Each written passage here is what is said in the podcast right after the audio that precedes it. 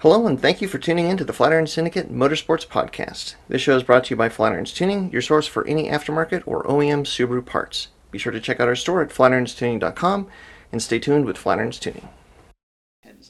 It's just up on stools don't stay up unless this is a good one. Yeah, I was gonna say, that's perfect. That's what works. All right. We are recording. Here. So you be there? Well, okay. You might, is that still making noise or am I just hearing stuff? No. The water coolers. I'm turning this off.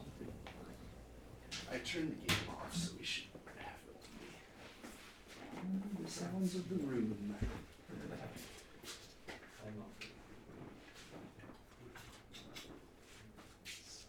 So you guys have done the hill climb? I've not done Pike's Peak.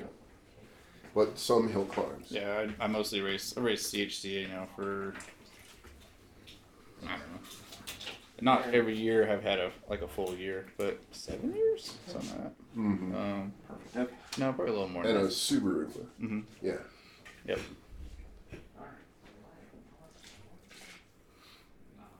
Yeah. One of the comments on a recent podcast, they're like, why don't these tuner fanboys... Like, I wonder what an actual driver would think about the so-and-so or this or that or whatever. Like, oh, man, I'm an actual driver. Got more course records than you, dog. Let's see your trophy wall, dog. So, Dylan, it's recording? Mm-hmm. We're going. You can just make it a start point. There we go. All right.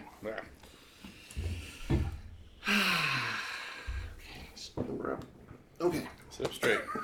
All right. Your mom could be watching. After coming off the track, you got to loosen up a little bit. Yeah, slightly. A little tight. Yep. All right. Ready? We'll dive into it? Let's do it. Okay. Well, welcome back, everybody, to the Flatirons Syndicate Podcast. We're here in the shop. Got a bunch of faces here to show you. We got Tasso. Mike Pettiford's back in the shop, and we got Dylan here as well. And today, we're going to talk about sim racing. And, well, specifically, the inspiration for this was the new Forza came out. There's been a lot of discussion around that. Dylan has got it working on the sim up here in the shop. I've been playing around with it and decided that this was a good opportunity to have a conversation about sim racing. And we've got kind of the panel here runs the gamut because we've got Tasso and Mike who are not the hugest fans of sim racing. Dylan who's likes the sim racing and I enjoy it as well. Dude. Yeah. Yeah. So. With that in mind, I mean, let's maybe talk about just initial impressions. Like, what are when you think about sim racing, you guys? What are your first thoughts? Maybe Mike, start with you. Oh my gosh, let me try to be objective here. Intellectual fun, but no real thrill. Okay, is the way I see it. In other words. If I'm gonna play golf, and I'm at that little putt thing, right? I'm not really playing golf. I'm in front of a screen, and it shows a green.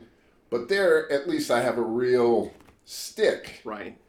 This, I don't feel like I have a real stick. Right. Although, to be fair, when I did this, two things: I didn't get nauseous, which was good. That's good. And second of all, I probably did the best I ever did, although you wouldn't know it because I had the worst lap time with anybody. Right. So whatever that means. So for me, I mean, it's kind of cool, but it's not really fun. Right. If that makes sense. Tasso, what is your thought around sim racing? It's fine. Whatever. Yeah. I think I won lap time between us, so sims are good. They're a direct analog to how good a driver is. Right. I think everyone agrees that the best driver will do best on the sim too. So. Right. It's all about sims. Okay. They're fun. I like video games. I grew up in a generation that played video games growing up. N64 and PS2. I loved. Colin McRae Rally as a series. Right. I was born, a little later than like the Richard Burns generation of driving, games and stuff like that. But I played Colin McRae Rally, Mario Kart, MXpress ATV Unleashed until my fingers bled. Right. And then did that all night. Woke up the next day and rode bikes or went bombing around the hills or something like that. So it I always have a fond. They have a fond place in my memory. Video games do. I'm bad at sim racing though. This is something that we've talked about, and I'm sure we'll kind of dive into more here. It's so hard to go from the full immersive experience of driving a car fast, right, to sitting in this nice, lobby showroom here, and trying to dial that all in without. Even the mental process of getting ready and getting in the car resets kind of your brain and your feelings and your sensations and stuff like that. And that's not here, so it's fun. It's fun. Yeah. I want to talk more about the people that do a lot of it, what they get from it, what's different in their setups maybe that makes it more enjoyable to them. I want to expand this and kind of dig learn into more about it. Yeah. That's the motivation here for this conversation. Because there are people that are having way more fun than we are. Sure. Yeah, I feel like a child. And maybe it's like I was a pretty good skier before I tried snowboarding, and I don't like snowboarding because it was hard to go back to just being really bad at something. Mm. It's the same thing.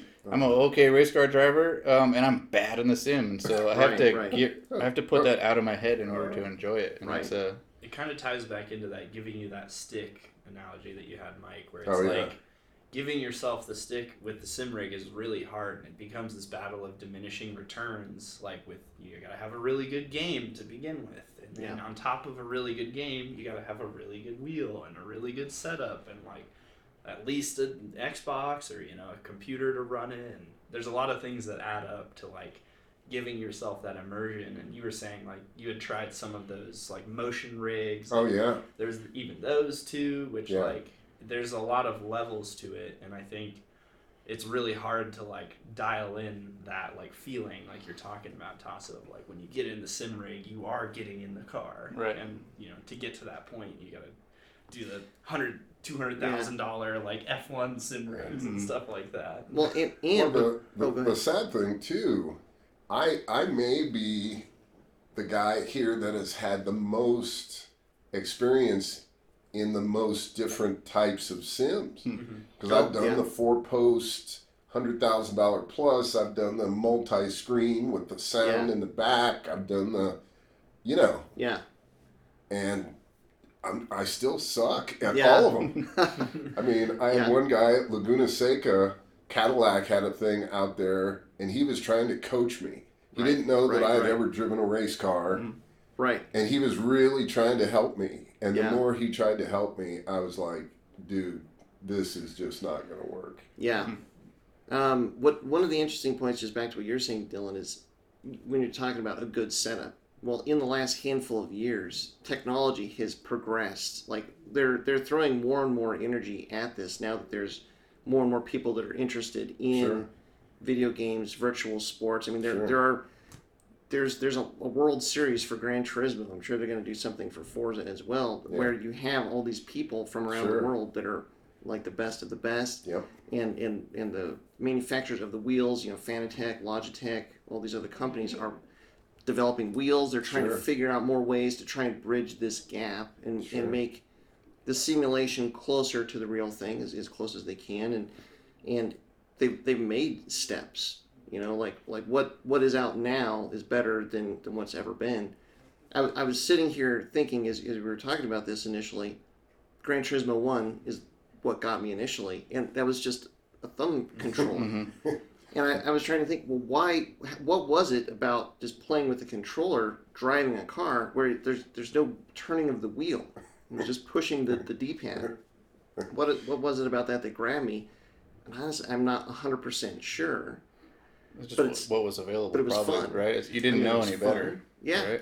Well, the technology of being able to do anything and have it equate to motion on the screen is the lure, I would say. Yeah. It's if I can do this and that car, whatever it is, moves, that's kind of cool. Sure. Yeah. And I definitely remember thinking way back in these days, it feels so real. It feels like the car physics is so good. It's but you're doing this. How is... I collect old PlayStation 2 games, and I booted up old Gran Turismo, I think 4 or 3 it was, and I was like, oh my god, like compared to the new Forzas, right? Like even Assetto Corsa with a few mods, like the feeling is just even, you know, many levels removed from what we have now, right? What we had before, and it's crazy that like iterative process of like, how can we add more sensation, get a little closer, give you a little more of that stick, like so you feel it.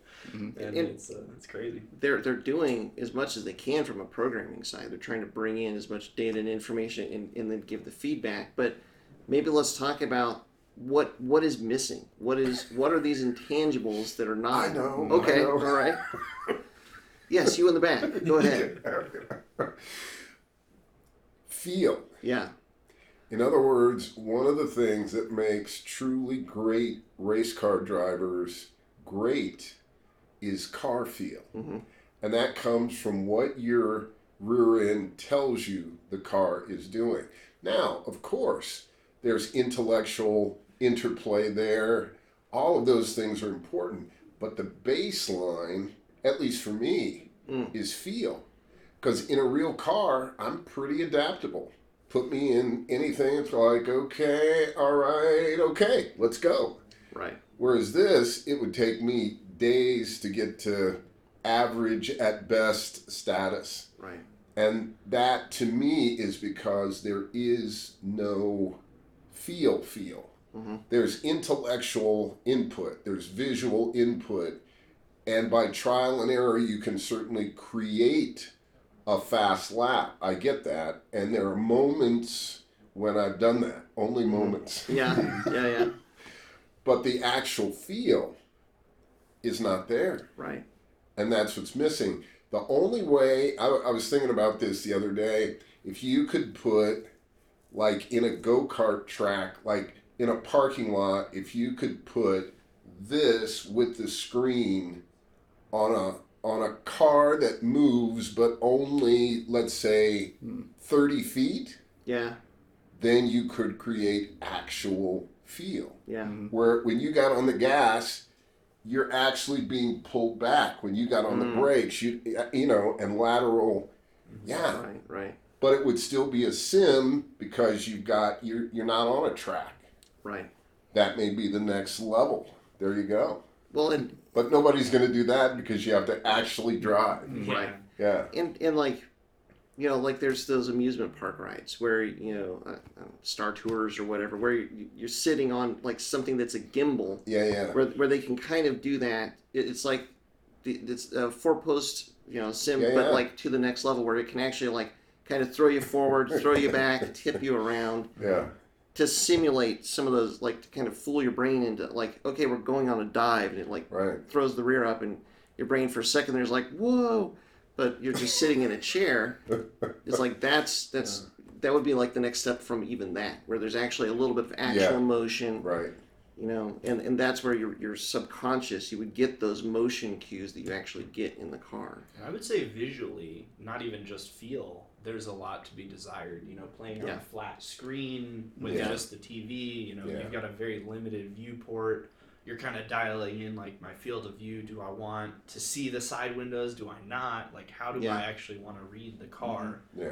And I think VR headsets are helping bridge that gap too. Mm-hmm. Like if you set up a sim rig with a VR headset, Tasso and I were talking about this, like it can help you get some more of that depth perception that can give you a feel for like how fast you're going and where you are on the track. Yeah. But just adding in little missing inputs, right? Yeah, so the more missing inputs you can add back in, the better it's going to feel. But yeah, it's all still very much in its infancy. Or you get motion sick. That's the now you're really VR. Nauseous. A lot of times you'll have like a good VR setup where like visually you're seeing things that work, but your motion doesn't translate. Like I've been in, you know, sim rigs in VR, and you're driving, having a great time, and then all of a sudden you spin out or you like hit a rock and like the car gets upset. But you're just sitting there and you don't feel it. Right. Your stomach goes for a loop. And that's you're like, I'm about to flip. Right. Oh, wait, actually, no, I'm not. I'm just sitting here. And now you want to vomit. Hold on. Gotta throw up. So I'm curious about one thing. As someone who does a lot more sim racing, and something Mike mentioned about your ability to hop in and adapt quickly, that is a I think there's a certain amount of innate ability there, but also it's a practice skill. You've hopped in a bunch of different vehicles now. You have a process for figuring out, like, okay, yeah, it's a little wishy-washy, but that's fine. I can deal with that. Brakes are fine. Okay, cool. And then you start adding stuff based on what you can feel. Is there a similar process that you've come up with as more of a sim-type person? I would say it is kind of almost analogous to the car situation. Like, your sim rig setup can have just as much influence on, like, your feeling as, like, your real car setup, too. Like, jumping into one sim rig versus another, if you're really used to one and you're just, like, hopping into something else for a few minutes, it's going to feel, like, completely alien and foreign. Yeah. And that does kind of go back to the point Mike made where, you know, a real car, you have so much more sensation, so many more things going on. Yeah. You've got your butt dyno, you feel the G-force. Well, and those feelings translate into input. You're used to your environment, and then you're used to the inputs that you're giving or the feedback that you're getting back from the vibrating steering wheel, what have you. You're used to that, and then you that's kind of what informs how you drive the car. So it's even just like for me, I have pedals at home that are way different than these, and these I do not like, but I'm used to the ones at home. And so, like, okay. And I would say there's kind of probably a similar, like, you know, parallel with sim rigs where, like, once you've tried a ton, it'll help you feel more comfortable. Mm-hmm. But even with this one, I found that, like, getting comfortable with it requires a lot of fine-tuning, a lot of time just spent, oh, this is what the... you know, wheel is trying to tell me at this moment when I'm, like, losing traction, this vibration in the pedal is actually telling me, like, oh, my rear wheels are losing traction. But, you know, they're all so different. It does take that, like, time and interpretation and, like, practice of, like, just spending hours in there, like, figuring out the weird inputs they give you. I would imagine, though, that the top sim drivers in the world would be that adaptive. Mm-hmm. That you could put them on totally. Any sim. I mean, you bring Max Verstappen in on this, and in the first lap, he's already dialed in, and he rips off the fastest lap you've ever seen. Possibly. That's why he's one of the number one sim drivers in the world. Or he would go into the settings, and he knows like what his starting point would be. One of the interesting things to me about this is about the sims that are available, because there are now a lot. There's Assetto Corsa, there's Gran Turismo, Forza, iRacing. Each one of them is different. Each one of them is running a different physics engine. So each one of those platforms is going to behave slightly differently. And, like, for me, that's like I always landed back on Gran Turismo because I would try. I think it was Project Cars 2. And then Gran Turismo, and then something else. Maybe it was the Assetto Corsa, and it was just like nothing felt right except for Gran Turismo. So, like, this is the language that I'm used to. So this is home to me, because, like, when I played Project Cars 2, like, I was doing the exact same thing you were. It's like I was basically hitting the wall. Or I was hitting the wall, or I was at the start line and I was accelerating into the wall. Like, it's just like some part of whatever that game's feedback was giving me. None of it translated. None of it made any sense. It was, I was just like ping ponging off the walls, and that was just a me thing. And then went into Gran Turismo. I'm like, okay, well, this feels more like I'm used to, and, like, I'm curious to spend more time with Forza and to see how it translates, but. You've got these different platforms. Those are different. You've got the different setups. Those are different. Mm-hmm. Then you start playing with your settings in the game. Mm-hmm. That can make massive changes also. And so you kind of have to find what feels right. And then it becomes, I think, a question, too, of, like, what is your basis for comparison? Have you actually driven the car or not? Like, that's why when we were noodling around here, we were picking a Subaru because we've all driven those. So we all have kind of at least somewhat of a baseline of what that's supposed to be like. So then how close is this game to that? See, to me, it's not. I mean, right. You know, I mean, I've driven a Subaru, even the speeds, because when I was doing this, I mean, when I try to do anything, I try to be good at it. Yeah. You know, I'm trying to beat these guys on the sim Right. Even though I know I got no chance, but that's just the way I'm wired. Right. Now, if you were to watch me do it, you would say, no, he's not even thinking about that because he's in the wall and he's ping-ponging. But even the speeds are not correct. Right. I mean, I've driven a Corvette at Laguna pretty successfully, and I know basically what the speeds are. The speeds weren't even, because, you know, I'm trying, okay, you know, let me ask the audience, let me buy a vowel here, you know, and I got nothing, you know, so it's frustrating. And so that's where it's like, it's better than it's ever been. There's more options, there's more equipment that gets you closer than there's ever been before, and it's more attainable than it's ever been before. I mean, like, what you could go to your electronic store, get online, and order a game system, a game, and then a steering wheel and pedals, and you probably have the possibility of getting a sim set up that's equivalent to like what only the top tier race teams had maybe 10 years ago. Yeah. Mm-hmm. I mean, it's that. And you can be in like $1,500, maybe $2,000. Okay. Right? And like set it up with the TV and you know, everything. Yep. And yeah, so it's crazy where things have come to now. And I think it's really interesting. You know, we've kind of talked about how the inputs are so different. One really good point I've heard made by people who spend a lot of time both like driving and in the sim rig is that training in the sim rig can translate to, you know, feeling on the track, but a lot of times training on the track does not translate into the sim rig at all.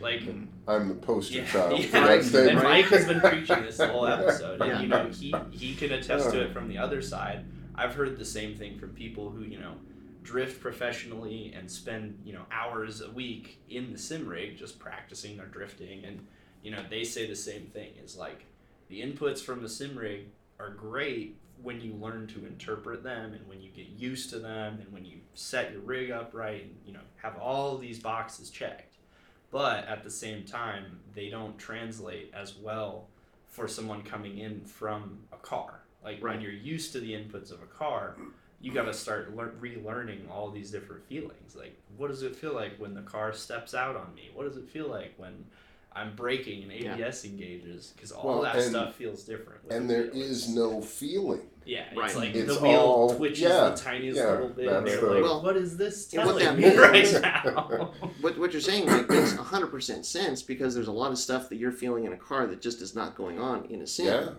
But what I translate that to mean is that there's a whole lot of sensory input that you are getting and that you're expecting or that you're used to and that you're basing your driving off of in an actual car that is just missing when you take the motion, the acceleration, some of the actual, you know, vibrations and stuff that you would get in an actual car away, because you're now just sitting in a chair in a room with a wheel that's doing some things and, and communicating some information to you. It's like putting me in a sensory deprivation tank. Right. Go drive. All you feel is a steering wheel in front of you and some pedals. And close one eye so you don't have depth perception. Yeah, exactly. So, with all that being said, let's talk about some positives. Are there some positives? Because it is much as it is not.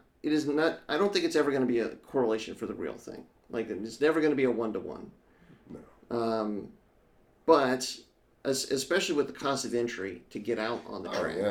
I mean, you know, spending $2,000 to get a whole system, like from zero to get a whole system. Can there be some things that are beneficial if your ultimate goal is to get on track and to drive at speed and or to ultimately compete?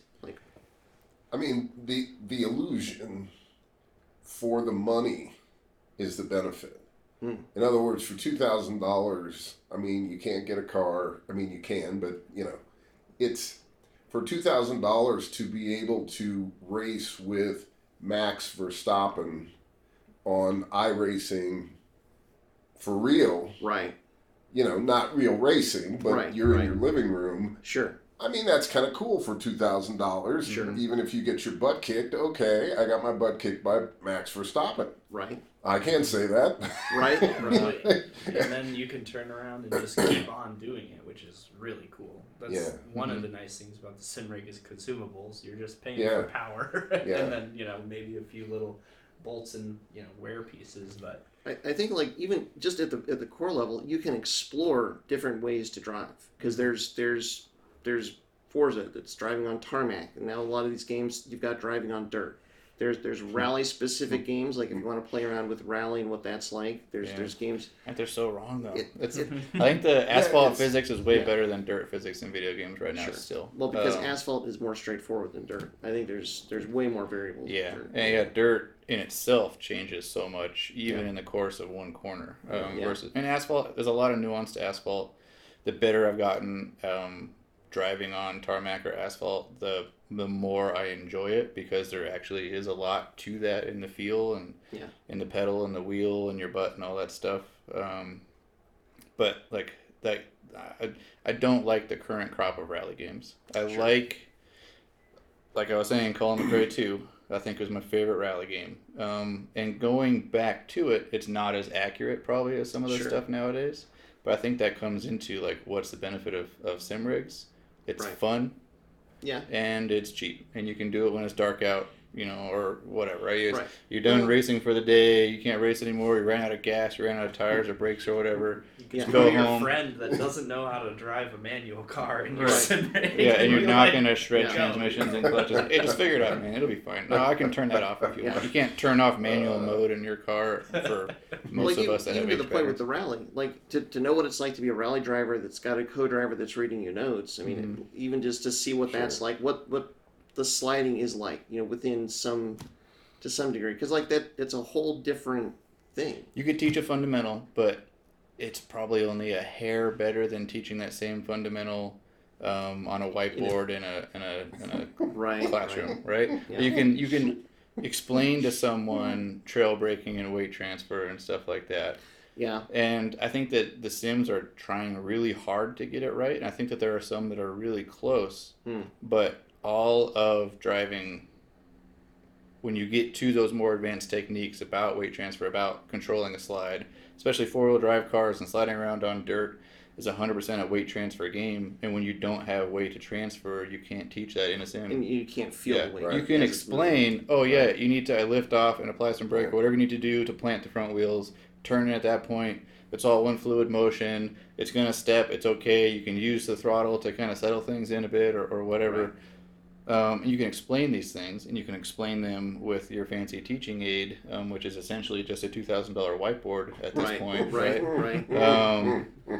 But like for that same $2,000, go get a total, Nissan hard body pickup or something like that, and go to a dirt parking lot somewhere and be like, all right, man, we're gonna do no throttle oversteer. Let's go. So that's where I was sitting here thinking for a second ago was.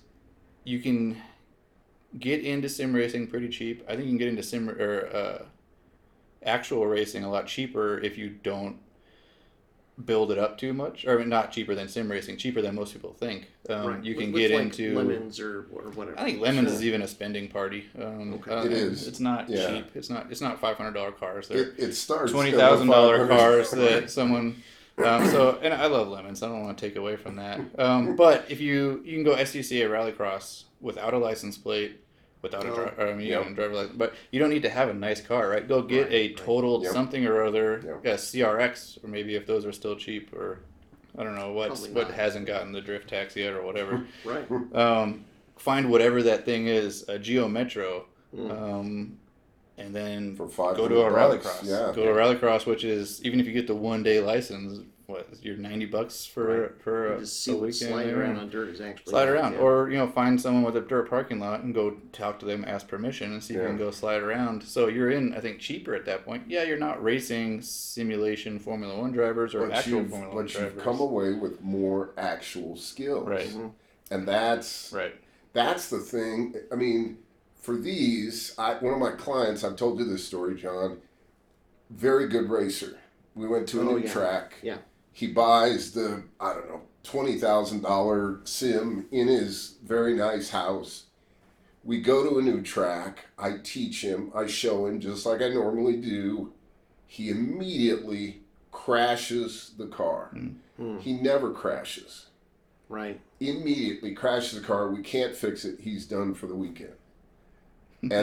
And I swear, and I'm making this up, he pushed the reset button on his actual car because that's what he was used to. Yeah. Which is a place those sims are great, is you crash your car in the sim, you can hit that reset button, right? Well, and for learning a track. Like I've never actually been to Laguna Seca. Taza, you've been to Laguna Seca. Mike, you've raced there before. Sure. Dylan, I don't think you've ever been there. Not bad. Sure. But like, if you put me in Laguna Seca right now in a car, like, and you, you said know what corners 5 miles an hour, I at least know, I know where the lefts are, where the rights are. Sure. I kind of know the beginnings of where my sight markers are, and I could build up from there. It's gonna be faster than coming in completely blind to a track. The only thing is, and I learned tracks fairly quickly, but when I was at Laguna for the first time, and it was on my bucket list, the fantasy. Mm-hmm.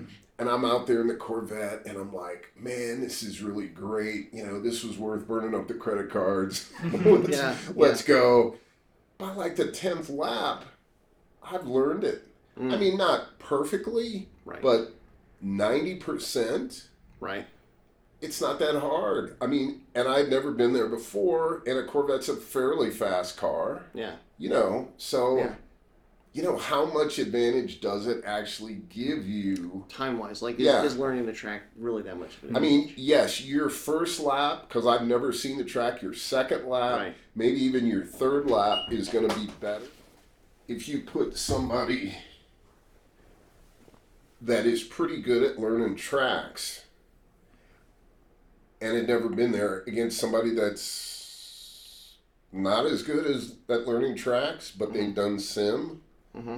Who would get up to speed the fastest? That's the $100 question. All right, hold on. Okay, cut back in. Okay, we could use that. I mean, that's in. The light's different, but no one even watches the podcast. Both people that watch the podcast just talk trash about us anyway, so it's fine. Hey, don't say that about my mom. Sorry, that's okay. Mrs. John's mom. Yeah, it's all right. Well, so the question is, if you can learn, is the sim an effective tool to help you learn a track, or if you're good at learning tracks? And I would perceive, and I've never done a test, but I would perceive that initially the sim person would have the advantage because they've got a rendering, a mental image of where the track goes, and the person cold turkey has I don't want to say no idea because you're going to look at the diagram. Maybe you're going to watch videos, so you're not just going to go in there cold turkey if you're a decent race car driver at all. But then the question is, how fast, are you processing the inputs that the car gives you? Because that's what it's all about. Mm-hmm. And interesting, what would be really interesting if we are able to actually test this is the sim racing could potentially actually be a negative. Because to what you were just saying earlier, Mike, you've driven Laguna, you know what some of these corner speeds should be. You're trying to go through the corner at that speed, and it's not working, and so it's going slower and slower.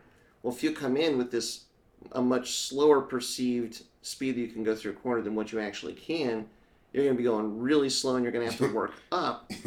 Plus, they're doing a lot of laser scans of tracks these days, so in theory, what they're modeling into the program is, inch perfect of what the tracks actually are, but then you put the cars in there, the physics can get weird. Maybe the track is not as wide as you think it is. Maybe the track is wider than you think it is, and you can actually take wider lines through it. Well, and the downside for me is, there's sections of Laguna Seca in the vet where the hair on the back of my neck stands up, and that's where I know the limit is. Right. Whereas if I do enough sim, the hair never stands up, and then I get in the car, hair doesn't stand up, zip, off I go. Yeah. So, but think about Formula One obviously does a lot of sim. Oh, yeah. Not only for drivers, for suspensions. They do race simulations on motors on the dyno. They'll have to go prove them out afterwards in real life, whether it's their, even, you know, their, I can't imagine how good the computers that they use for CFD are, but they still go out with the pressure rakes and flow viz and stuff like that. So they're drivers too, but I think maybe something to consider is that that's a series that has extremely limited drive time and extremely controlled testing, right? Especially so now, you know, their off-season testing is extremely rigid and that's what these guys. And these guys don't get to drive these cars like whenever they want, right? It's, you know, they're at designated points, so maybe, and if that drive time becomes more limited, it gives more beneficial to try and give yourself a bit of a head start on stuff, right? But these are the best drivers in the world. Yes. True. Yeah. So. Well, but that also goes wrong. There have been a couple examples this year where with this is for people that are deep into Formula One, this will make sense. If you haven't, go out and check out the rules around the sprint races in the Formula One season this year. Because with the sprint races, the biggest difference is that there's now a short race on the Saturday before the actual race on Sunday. What that means is that they only have 2 test sessions. Right. The day before the qualifying for the sprint race to actually do any kind of actual testing on the track. And there have been circumstances or instances this year where teams have gone in, they've done a lot of time on the simulator and they got it wrong. They come in and they realize, oh, we brought the wrong parts. Like they have their low downforce wing or something like that. And that's where they started, and they've done all this testing in the simulator and thought, oh, it's low downforce, that's what's going to work here. And then they come out and like, everybody else is running high downforce, and they got it completely wrong, and they can't adapt fast enough in those sprint weekends to get the car right. Look at this last weekend in Las Vegas, right? I'm guessing their drivers, and I don't know this for sure, I only watched the highlights for this last weekend. I haven't sat down and deep dive on it yet. I'm guessing there were drivers that had, in that shortened FP1, no laps, right? They hadn't even gone out yet because it was nine minutes in, it got canceled or whatever it was. Right. They may have only had, by the time qualifying comes around at 1 a.m. on Saturday, they may have only had a couple laps to learn a brand new circuit. And you had drivers saying things like, oh, wow, in simulation, I thought this was going to be a lot worse than it was in real life. Yeah, in fact, so that was what they said a lot. A lot of the drivers, it was their favorite race of the year, and everybody hated it on the sims. On the sim, But, like, this Las Vegas race, it was a completely new circuit, and the temperatures were vastly different. It was the coldest track of the entire season. The tires became vastly different. 4 degrees? Did it make it to the record for the coldest? I know there was talk that it might make it to 4 degrees Celsius. The coldest race? I think it was 15. Was it? Okay, so it was much warmer. All right, everyone's worried about nothing. Well, but it was vast. That was one of the things. Like, because the Las Vegas race was so cold and there was no sun because it was done in the middle of the night, the tires behave vastly differently than they usually do. Yeah. And it, like, the warm-up time, because now the blankets for the tires, the warming blankets, were a much lower temperature. And what they were saying is, so they would come out with these warm tires, but then you couldn't heat the tires up fast enough, so they'd actually cool off. Right. Even though you're driving around the track at speed, it would take a couple laps to actually get the heat back into them. But then once you go multiple laps, that's where it was like the qualifying was really challenging, but the racing was actually much, much better. Because once you get the tire into its temperature window, you could hold it there better than in most tracks this season, because the ambient temperature was so much cooler. Right. So, diving like, way deep into Formula One in our sim racing podcast. Love Formula One. Well, but so it's a stepping stone, but it's not 100% even for those top level teams. Right. And so I'm gonna make the argument, because Max Verstappen is a perfect example of I think both ends of this, because he's definitely one of the best drivers, you know, around. Sure. He's competing against a lot of some of the best drivers that may have ever driven, like Hamilton and Alonso, but he's also this avid sim racer. Well, he's one of the best sim drivers in the world as well. I'm going to say that the reason that he's excelling so much with the current cars is because he is such a good sim racer, because he is used to and fast at driving in the sim, where you are losing some of this information.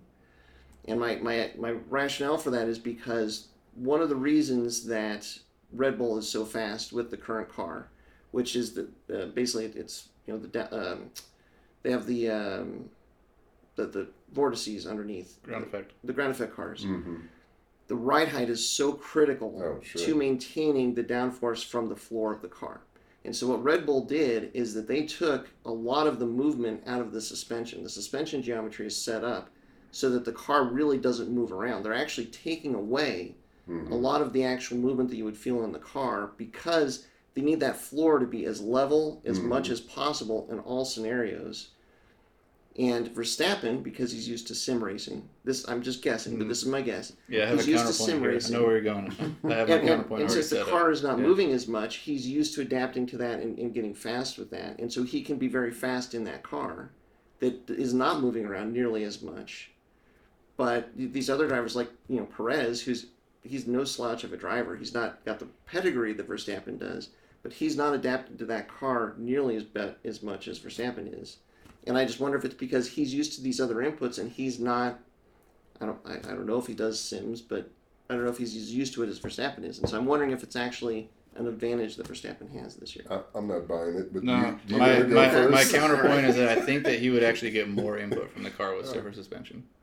Maybe. I think so much, and this is, everyone chime in here if you, like, the feeling of tire on ground, whether it's a slick on asphalt or a gravel tire on gravel, you can feel, or I can feel, like exactly what that is doing. Whether it's driving down the highway and I can feel every little crack and every kind of thing in a streetcar, or out on gravel, I can feel the pebbles rolling out from underneath the tires as I slide across them, or that transition on a blue groove, and I can feel the tire deflecting on blue groove. Right. And I think the stiffer the car gets, the more that gets transferred into you. Like the less power assist you have in the steering, manual brakes I think are an amazing thing for driving fast, because there's nothing in between your foot and the brake pads, essentially, right? So I can feel the road through the pedal with nicely set up brakes, because that's all transferring in. The less stuff you put in between you, and ultimately driving is all about manipulating contact patches, right? So the less stuff you put in between you and contact patches, the more feel you have,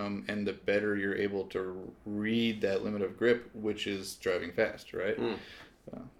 I'm going to say, and that sounded really great, by the way. That's the soundbite right there. But any top-level driver can adapt.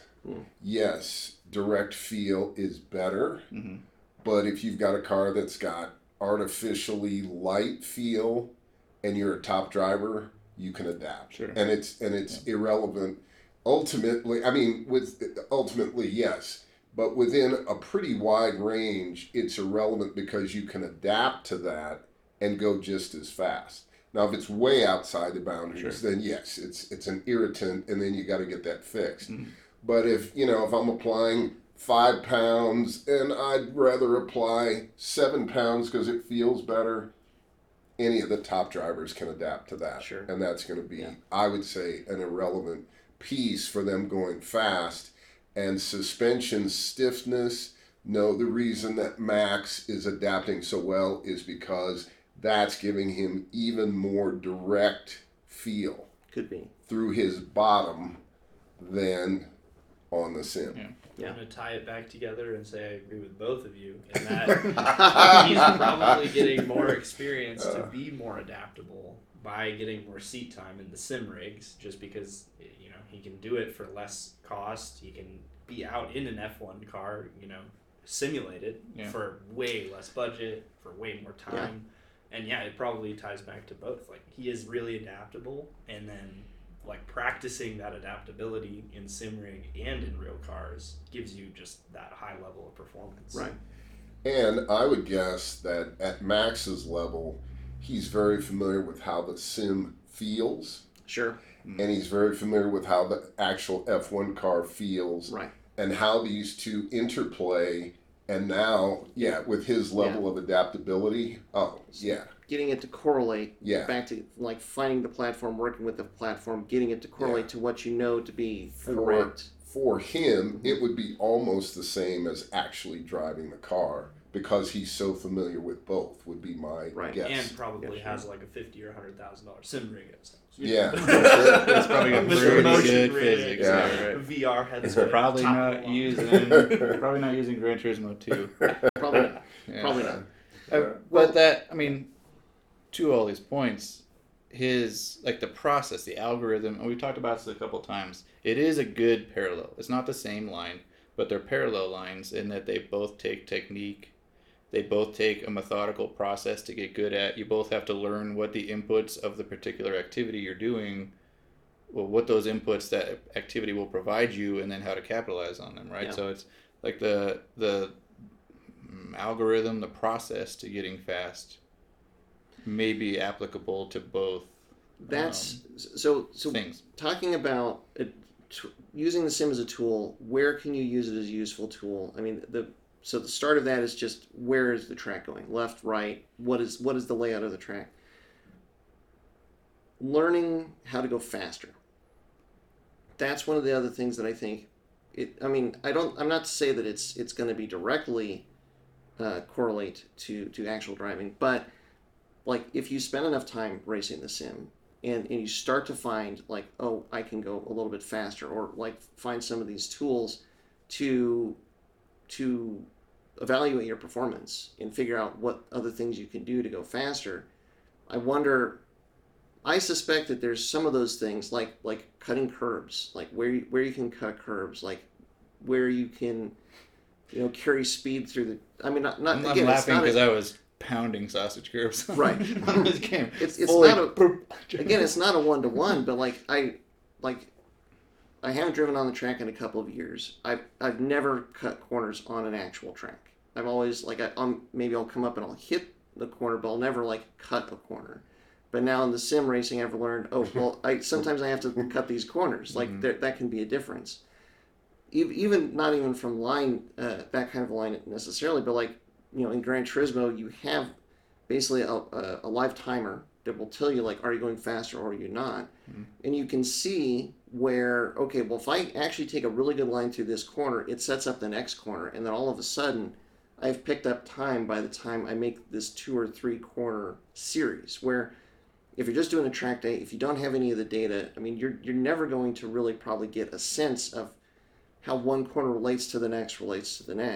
That would be feel. It's the feel, yeah. But it's something that I've seen and experienced in the sim, and that now it's that's part of getting in the car and driving a little bit is how does this corner relate to the next corner? As a driving coach, this is your world, right? You do a lot of driver coaching. Is it something that in preparation for a track day, you could sit down with a whiteboard and say, okay, we're going to go out in this car. It's a momentum car, no downforce. Yeah. So it's going to be, we all understand geometric racing line. But the nuance that I think you're describing is where do we vary from geometric line to now what is the optimal line for the driver and this car combination, right? Is it the kind of thing you could sit down ahead of time and be okay, we're going in this car. I know how you drive. Let's work on some of these modifications to that? Or? It is, and we do that. And the bottom line here, the $100 piece, is the driver has to believe it before they will do it. Mm. I can be in the car, I can say, not yet, not yet, not yet. If they don't believe it, and John can this, right. They will say, screw this guy, I'm going in. Right. And you have to get them to believe it. And they're not going to believe it when they're actually in the car any better if they do it there than if they do it live. Or if they do, then they desensitize themselves, and now that becomes an additional risk, like my one guy. Mm-hmm. As far as where do you actually have to brake? Where do you actually have to turn in? Where is the actual limit of the car? Right. Where is the threshold of braking, cornering, and acceleration on the proper line? Then you're going to go as fast as a car can go. Mm-hmm. And that's by the laws of physics. Mm-hmm. And you don't get the feel. Right. You get the intellect, and I get it. You get something. Right. But you don't get the big final step. Right. You've got to do that in the car. There's no way to do that there that I've found. I think that if you spend a decent amount of time in a sim, that the want to get into a car, to actually try and explore it, I think there could, for some people, you could get to the point where all right, I have to get out there and try this. Well, this is what I wanted to ask, because we talked about this a little bit when we took our entry break here. Yeah. I cut that out. They don't know about that. Yeah, they don't know about that. We've been here the whole time. A package got delivered. Yeah, the light didn't change. It's all fine. Dylan was always sitting there. So Dylan, you've driven PPIR Track Attack or something like that, right? In the shop WRX. But other than that, no real track time, right? Do you have the burning desire to fire up the credit cards and plunge into the abyss? I definitely do, and I would say that I think the sim rig has kind of given me so many choices as far as like what you can do for driving, and it gives you a little taste of the intellectual side, like we were talking about, of all of those pieces of racing, rally, drift, time attack, whatever you're trying to do. And I think it can give you a really good idea of like getting into that and like what the steps are, what you're going to do in a track day. And like, it's not necessarily going to help you push the limits of the car like we've been talking about, but it will give you a really good baseline of what you want, what you might enjoy more than another thing. Like, personally, I love drifting on the sim rigs. I always have. I love like some speed racing. Like I'll do like time attack here and there, put down lap times on like high planes and stuff. But mostly I end up getting sucked into drifting on the sim rig, which has kind of led me to this path of like, all right, maybe if I do get a car that I'm going to take to the track, I will try something rear wheel drive. Yeah, and that's the platform I want to do. Yeah. And I think that's one cool thing I've gotten out of sim racing is like, I've tried a ton of different stuff and I've sort of found what I liked, and it's pointed me a little in a direction, which when you first get into like cars in general, that is one thing that I think a lot of people struggle with is like, what do you even like? What do you want to do with your car? Like, do you want to go race? Do you want to be a rally driver? Do you want to drift? Do you want to be a monster truck driver? Yeah, right.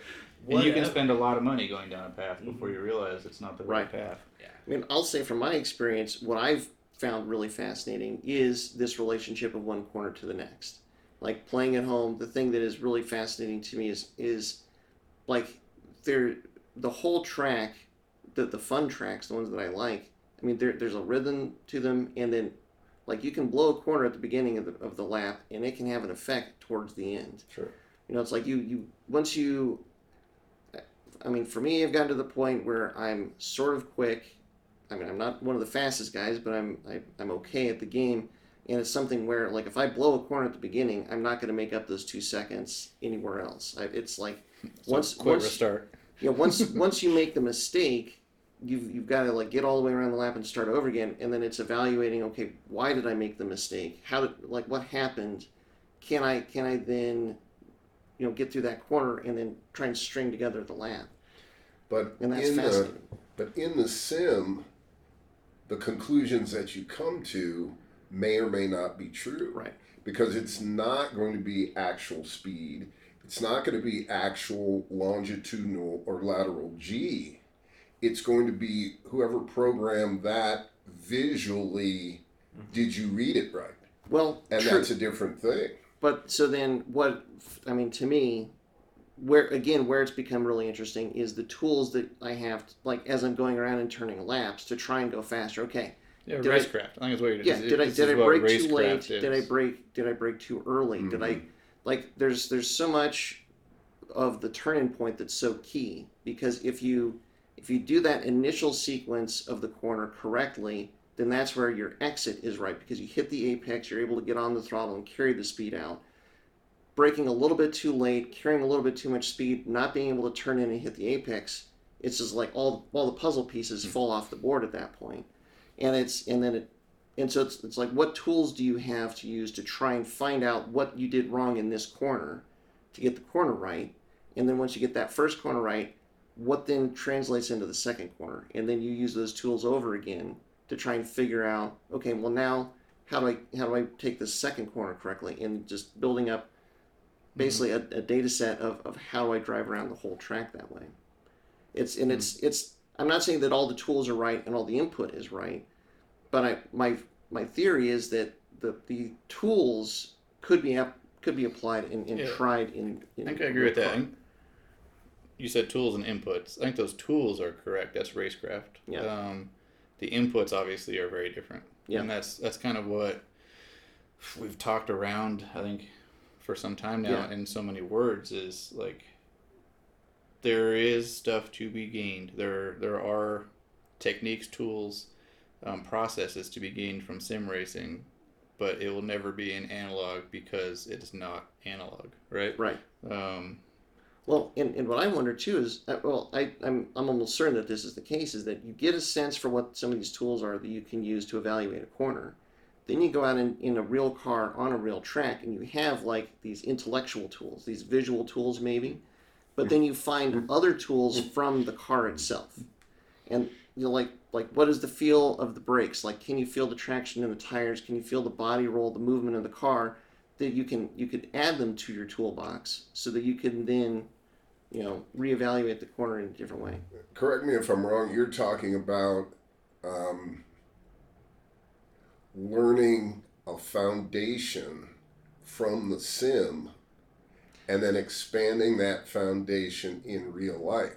Is that what I'm understanding you to say? Yes, but even just as fundamental as realizing that there are different ways that you're using the car, even just from a braking point and a turn-in point. That like that will make a difference. It will make a big difference. And then like from one corner into the next, like how you take that first corner will then, you know, set you up for success or failure in the next corner. Just fundamentally knowing that, it changes the way that you go into that corner. And I think sim rigs and, you know, games in general tend to have an interesting sort of insight in that regard. Like, you know, when you're teaching someone on the track, you're not necessarily going to have the like millisecond by millisecond lap timer that's like perfectly accurate that like a game has while you're out in your practice session or whatever. You might. Actually, so, you can't. Yeah. Well, you can. I know you can, but you might not always, right? Like, right. At the beginning, yeah, it doesn't matter. Practicing, you know, you just hop in and click a button and want to drive, like right. Start the car. It's kind of interesting how, yeah, the sim rig can give you a little bit more access to data and like access to racecraft practice and potentially just how the lap strings together. But yeah. But what I tell people in real racing all the time is if you're trying to learn the craft by buying one of the apps on your phone and you think you can do it by yourself because the app will put together the best lap and you can, it's an illusion. Because you will never feel what the limit of the car is because that's not what that app does. Yeah. Right. Yeah, and important. A lot of people don't know that. They think that if they practice every day at High Plains and they look at the app, that they will be just as fast. And that's absolutely not true. Yeah. And I think it's because that data needs context.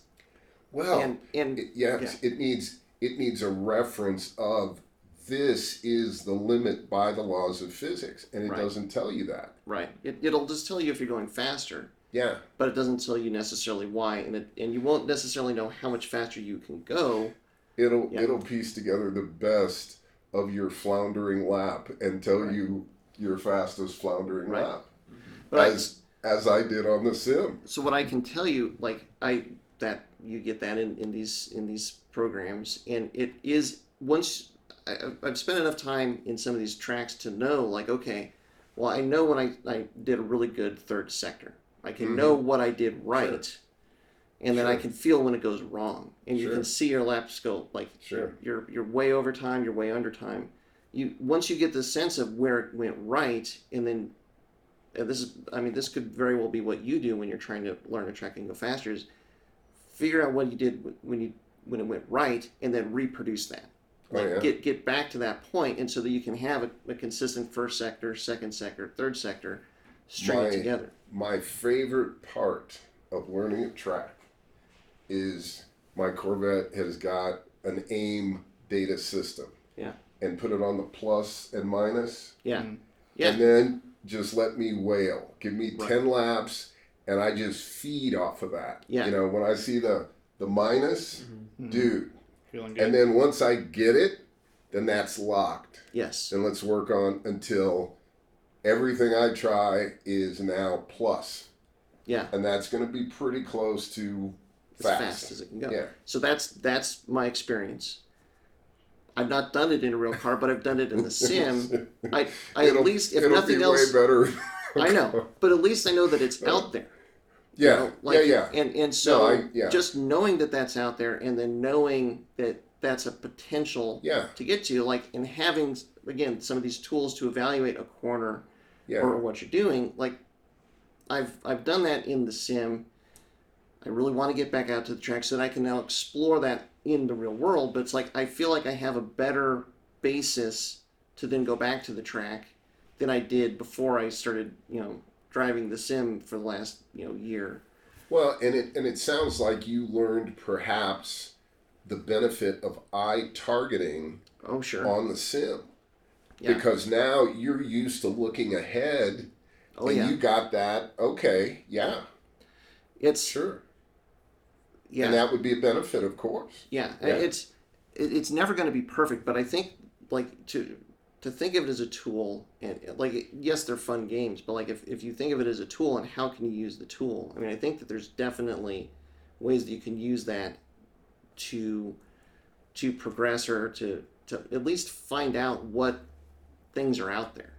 Because, you know, as far as, like, driving, learning ways to apply stuff in, like, a real car too. I think, like you were saying, it can teach you in the sim that, the way I change my path through this corner changes my time. The sim rig, it's already recording the time through that sector automatically and kind of doing a lot of things in the background. It can give you this, like, idea of how you should practice in real life too. Like, if you know, I need to time myself through these corners, and I need to feel, like, my exit speed. What is my exit speed? How you'd use the actual data. Yeah, it's giving you data. Mm-hmm. So if you actually had the data in real life, you have now, I would say you'd have a sense of, okay, now how can I interpret this? How can I use this information? You've kind of practiced at using the information. Now you've gotten into the real world, and you'd have a little bit of basis for comparison to use the information. I think that you've got to have, I don't even recommend data for somebody that's just starting. Sure. And in other words, I'll describe it this way. Data is most beneficial in real life when you have three great drivers that are within a second. Sure. Racing identical cars. Mm-hmm. Then you can literally go, in turn 4, John is going faster, and this is why. And all of the drivers are of the caliper. We can all do that. Bam. Instant benefit for everybody. Now, the other side of that is if you're 5 seconds or more off of what the car is actually doing, and you're thinking that data is going to help you, that's an illusion in most cases. You need somebody in the car next to you saying, this is how you do it. Switch places with me. Feel that. Now you try it. Not yet. Now. Right. Yeah. Word.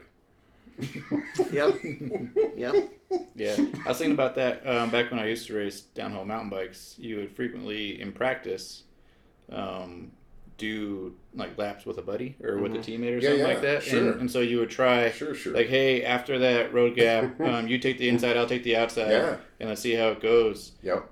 But that's really only beneficial if both riders are at a place where they're able to ride each of those separate lines at a level where it indicates which line is actually faster. Right. Otherwise, you might just find out which rider can ride which type of line better or something like that, right? You've got to have skill levels fairly equal. Sure. Yeah. But what you said was you don't recommend it, you don't think they get any benefit if they're not within 5 seconds. Would they still get some benefit? It's just that they may be creating band-aids or bad habits or bad stuff like that. Yes, let me clarify. Let's say that we go out, we've never done this before. Mm-hmm. Okay. I've done it before, you're new. We do a time when we start off, and your lap time is 20 seconds off of mine. Mm-hmm. Now, I can leave, I can give you the phone app, and you can practice, and you will take 10 seconds off that time all by yourself. Mm-hmm. Yes. Right. I will stipulate that. But then you will get to a place where every time you try to go fast, you'll lose control of the car. Mm-hmm. And that's because your basic sequence, your foundation, mm-hmm. is not correct. It's not in harmony with the car. And you probably learned that on your own by not knowing what to do, mm-hmm. but it still made you faster because we started at 20 seconds off. Mm-hmm. And now, even doing it technically incorrectly with more intensity, we've gotten to 10 seconds off. Okay. Well, and having had the luxury of taking a lesson with you, Mike, what I can tell you is you might, by yourself with the app, get 10 seconds faster. But you might be completely overusing the car and pushing too hard to get there. Yes. And so this is a thing I think, especially with the lemons racing, frequently you have teams with very wide ranges of driver skill within that team, right? Sure. And frequently it's not the guys going fast that are the ones that are liable to crash, right? Mm-hmm. It's generally the slower ones because they're driving above their limit because they know the limit's actually higher. I should be able to go up there. But their limit hasn't been raised to the same limit of what a better driver might do in that car, right. which is where you get that overdriving, right? As a result of either pressure or overconfidence or whatever. Because this is another thing I was thinking earlier when you were talking about optimizing your lines in the sim racing. Generally, and this is my experience, when I'm trying to find time in a lap or on a course, hill climbing or something like that, I'm working on my braking points and not braking too early. Mm. That's generally, especially with the consequence of a cliff edge or something like that, right? Sure. I'm generally working my way in from braking too early. Which is why you're still in. Which is why, so far I haven't fallen off a cliff. Yeah. There was that one that we will talk about. Yeah. But, knock on wood. Yeah. But in sim racing, something we all did here today, and something that those drivers that know that faster is possible, even if they don't know how it's possible, their skill's not there yet, we all overdrove. We all broke too late, or braked too late into a corner. We all, found the sand on the outside. On the throttle too much, on the throttle too soon. Lose control. Because I think when there's not a consequence or something like that, when you're aware that more speed must happen but not sure how to get there, right. You overdrive, right? You brake too late. I think that's where it's just an interesting kind of thing to observe there. Consistency, right? So all right, so you have this person that you leave with the data, and they're off their driving, and they've taken 10 seconds off. So they've done a 2:10. Right. Okay. How many 2:10s can you do in a row? Well, they can probably do. I'll give them the benefit of the doubt. Well, but here's the thing, and the number one thing, the difference between a good driver and a great driver and an unbelievable driver is typically from turn-in to apex. Okay. Everybody can come out of a corner. From apex to exit, 90% of the people can go full throttle. Okay. Yeah. That's not it. Right. But braking late and not over-slowing, mm-hmm. right. carrying the speed into the actual limit and then getting on the power earlier than everybody else, that's where the magic happens. And having the feel for coming on the throttle. And you are not going to learn that by a phone app. Right. And I guess my point is a lot of times... you can spend every day. You might have done a 2:10, but you don't know why. You don't know where the time was. Until you ride with a really good driver and they click off a 2:05, and then you're like, oh my gosh. Gives you an idea where you're you're like, and now you're not going to be able to do it by seeing it, but your awareness has been increased, and that's the first step. Yeah. Because before then, you thought that because you were overslowing and because you were fighting with the car, that was normal and that was all that there was. Right. And that's not true. Well, and again, having had the luxury of a lesson with you, Mike, is interpreting the information from the car. Sure. Like the car will tell you a lot of this information, and I will that one lesson that I took with you is still serving me to this day. Makes me think, why haven't I done more of these? We'll talk about it later. But I'm merely the car translator. Yes, but even in the sim, like some of that information like, especially as far as reading the corner. Like, is the corner a standard apex, an early apex, or late apex? Yeah. All of that is, like, it's still in my head when I'm driving around in the sim as much as it has been when I'm driving on the track. And it's getting to that point. Like, would somebody that hasn't had that lesson get to that point faster? I don't know, but it's definitely the one informs the other, and those I know from having that lesson and having driven on the track that those tools apply in the sim. So I feel like there's at least some of those tools from the sim that come back and apply in real world. I think, like we were talking about and dancing around a bunch, is like there is a lot of, you know, racecraft basic ideas, like, you know, learning that there might be a different line to take through a corner that you can learn from the sim. But like Mike has gone back to, learning the limits of the car, you can only do in real life. In a car, you have to feel it. And so there's so many things that you can take from a sim to apply to going out to your track day. But like Tasso said, in the sim, you're backing off. You're able to go wreck into the wall. On a real track day, you better not get too confident to do that on your first lap, because you're not going to learn much that day. Right. I learned breaking points in the sim by... We'll find out. And earlier back to the early point, like, without the information, sometimes that's the only tool that you can use. You have to, like, overshoot, and bring it back to the point where you realize, okay, this is now my breaking point. It's you don't have any other information from that you can glean from the sim, because the data that's coming out is so limited. You just kind of have to fail and back off to the point where, like, okay, well, now this is what it is. Yeah, I'm sitting here thinking, as a result of our conversation, it might have put more words to one of the things. In general, I enjoy the sim. It's fun. I like anything that's fun. So, yeah, it's fun. But, like, the thing it's just kind of lacking is, like, one of the things I enjoy so much about driving cars is that interplay of all those physics, right? Mm-hmm. You know, that the interplay, like that braking point transition, that subtle slide that you're hoping to get right based on the surface and tire you're on and all sorts of stuff like that, right? And if you don't quite have that feeling, it's like, that's a big thing missing in the experience of driving. I think, right? Why are we doing this again?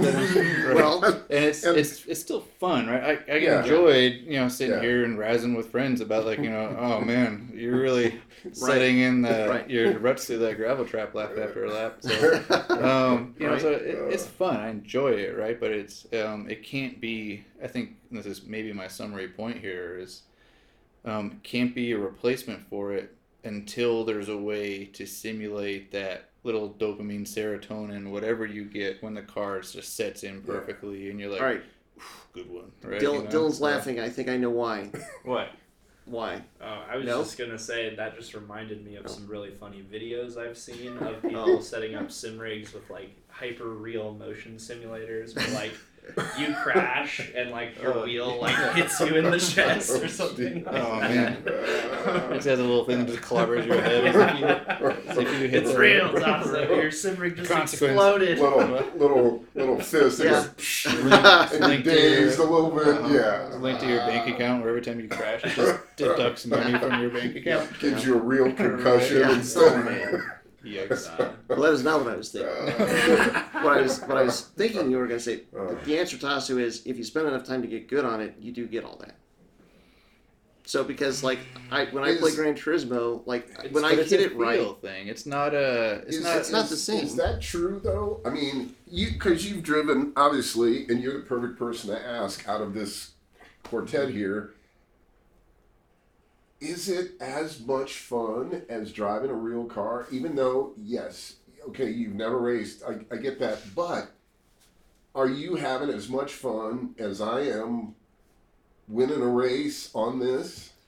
I would totally agree with what you're getting at in that, no, it's not the same dopamine hit. It's not the same adrenaline rush, for sure. I would...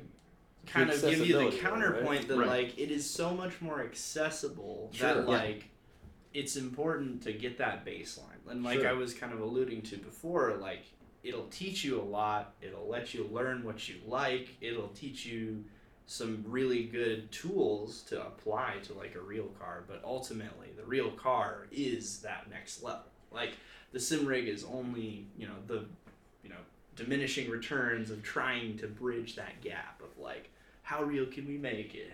Can we get the physics better? Can we get the motion It's better? Almost more fun if it's less realistic, maybe. Right? It's like, true. Like there's kind of an element of that where for a lot of people, the sim rig is more just for fun, and like it's better to just jump in, have an easy arcadey experience, and then like I really enjoyed Need for Speed Most Wanted 2, like the one with the M3 in the intro kind of thing. That was a really fun. I mean, I had a lot of fun like playing that. Mm-hmm. You know, like the Moto games nowadays are getting more and more realistic, and you're using both sticks to try and somehow simulate like what your body is trying to do on a dirt bike and stuff like that.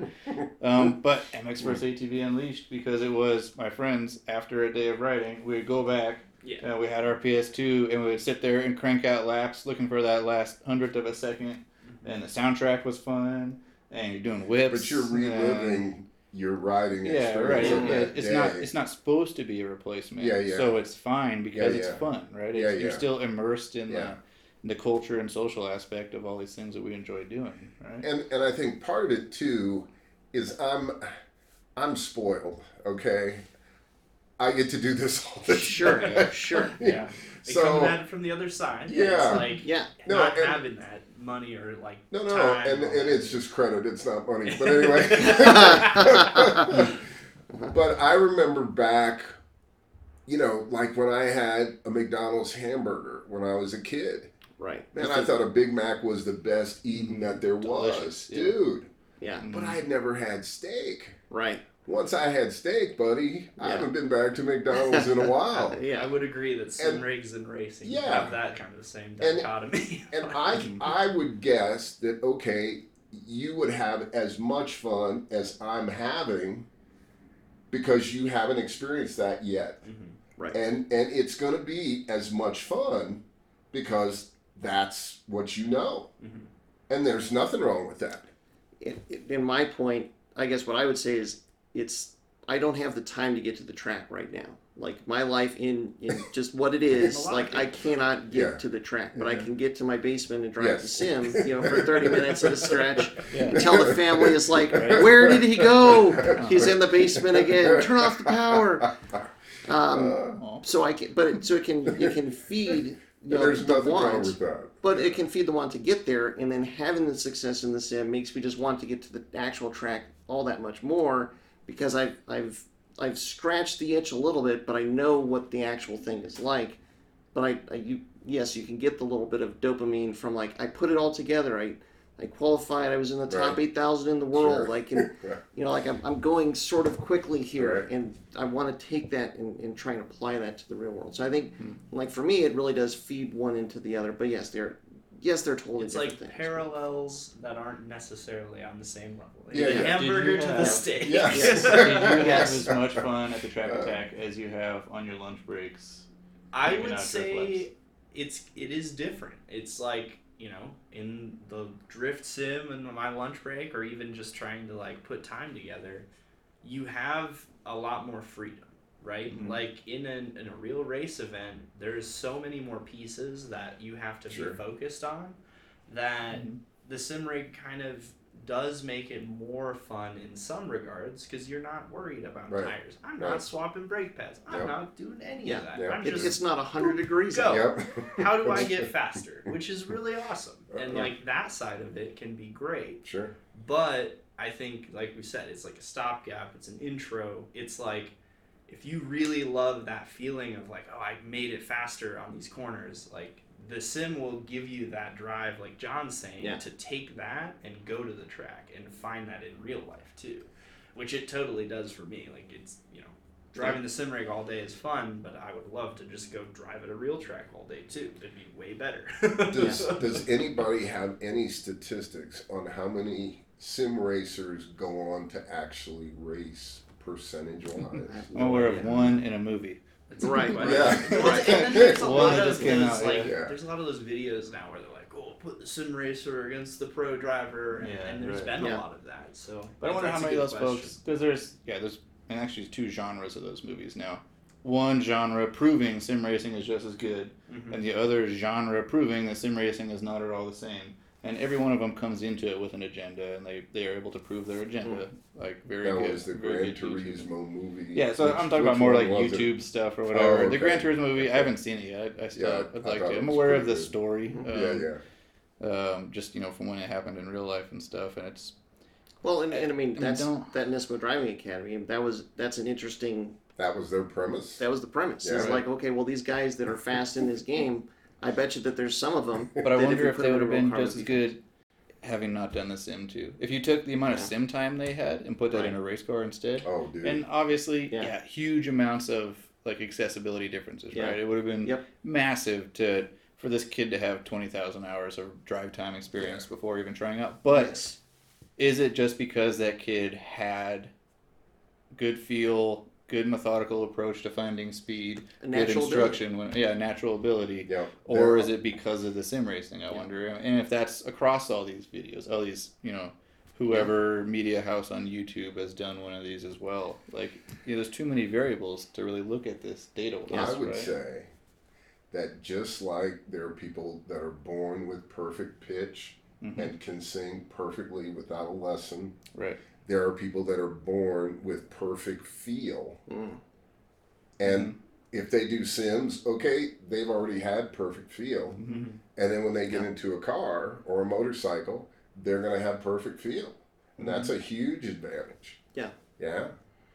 It's not really playing out this way, but I would hope that as sim racing gets more popular, people get more interested in it, that it would feed more people to actually go out and do it for real. That's my fantasy, but I don't think that's going to be... And they're starting to make money now with esports, too. Esports is a legitimate career path and has been for some time. Yeah.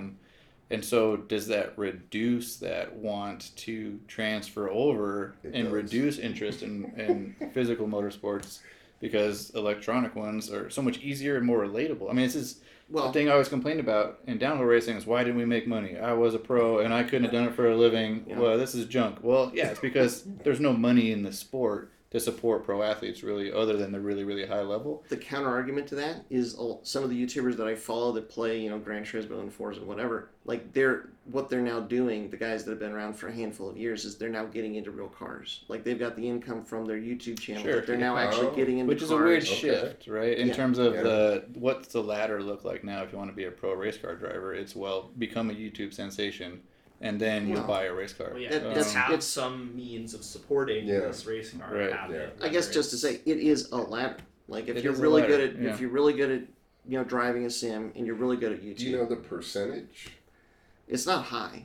Yeah, because I would think that if I'm making all this money by doing sim, stick with it. Why would I do racing? Yeah. I mean, like, I know a guy, for example, who was doing a sim racing channel and like all kinds of YouTube stuff, and he tried to get into competitive drifting, and within like 2 seasons ended up being like, the budget is just too much, like it's not worth the travel, and like I'm not able to be in the car as much as I want to be. And it's harder. Right? Yeah. Which that is one side that I think the sim rigs don't really show of racing, and they don't do a good job of that, of like the fight to actually go out and compete in something with a car is way, way more than what you would imagine. I just mean, from mopping up sim rig guys are a week into grinding, sound deadening off their car in 0-degree garages, thinking about that 5 minutes is going to make all the difference in their We've been series. Up all night working on the car. Yeah. Right. How many times have you cross-threaded an imaginary lug nut? Oh, man.